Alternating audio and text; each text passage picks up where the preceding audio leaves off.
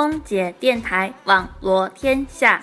今天是二零一五年九月二日，星期三。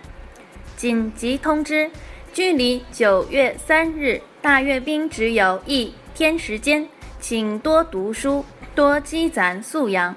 看阅兵时多用点振奋、壮观、雄壮。排山倒海等词，以免看到时只会说“我操，牛逼，漂亮，真你妈整齐”。三号开始，全中国放假三天，但日本却已做好接待中国游客的准备。这三天还是控制一下去日本旅游和买日货的想法哦，请。尊重为抗日战争而死去的先烈们，谢谢。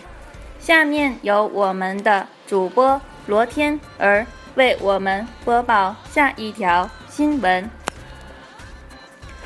哈，大家好，我是罗天儿哈。嗯，这几天啊，终于轮到我说话了啊。这几天呢，我们听到最多的就是反法西斯抗战胜利七十周年，媒体上呢也播出了大量的。抗日战争老兵的英雄事迹，举国同庆。九月三日呢，我们还将在我们的天安门广场举行非常盛大的阅兵仪式。想想啊，真的很振奋人心呐！只可惜，哎，我没有收到请帖哈，要不然我就去现场观看了。最主要的是呢，是大家还要休三天的假，你说这更是一件让人开心的事儿了，对不对？当然呢，我们民航人呢是不会休息的，我们反而呢会更加忙碌，因为要保障阅兵期间的航班的正常生产，还有最关键的就是保障安全生产，所以呢还加大了安保的力度。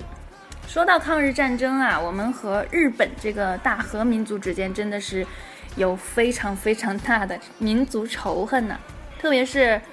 他们对曾经做过的一些丧尽天良的事情，竟然直到今日还拒不承认错误，我觉得真的是非常让人气愤。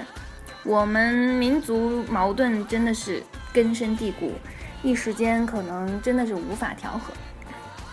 但是啊，每次天儿飞日本的时候啊，看到的却是另外一种景象。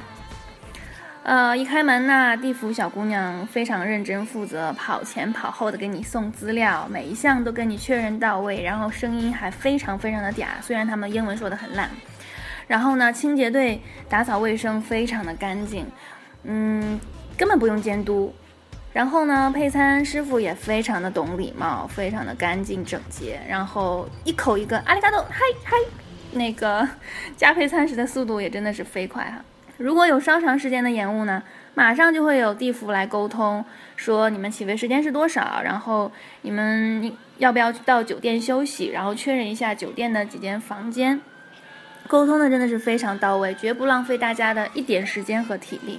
这个就是我在工作中接触到的一些日本人，嗯，他们的工作作风真的是非常的严谨，而且认真负责，而我们中国人呢，呵呵。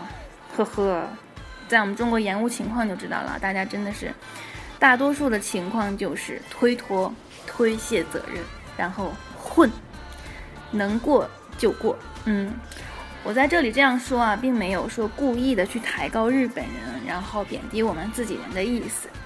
抛开民族矛盾不说，日本人的某些品质，真的是需要我们几代人去学习的。当然了，勿忘国耻。我们当年抗战胜利了，值得庆祝的。可是如今呢？我们在这个和平年代，不需要打仗、不需要战争的时候，我们如何去战胜另一个民族呢？嗯，在这场没有硝烟的战争当中，我们靠的是什么呢？其实我们还是要，呃，提高我们民族的优秀品质。如果我们足够优秀、足够强大了，我们的经济实力、军事实力自然也会强大起来。我们也将会变成一个比他们更文明、更优秀的民族，所以呢，我们那样才能真正赢得这场没有硝烟的战争。所以呢，以现在的情况来看呢，路还很长，任重道远，靠的就是我们这一代人和我们下几代人的努力了。嗯，好了，把呃镜头交给前方。大家好，今天的内容播报完毕。空姐电台网罗天下，我们下周再见，谢谢。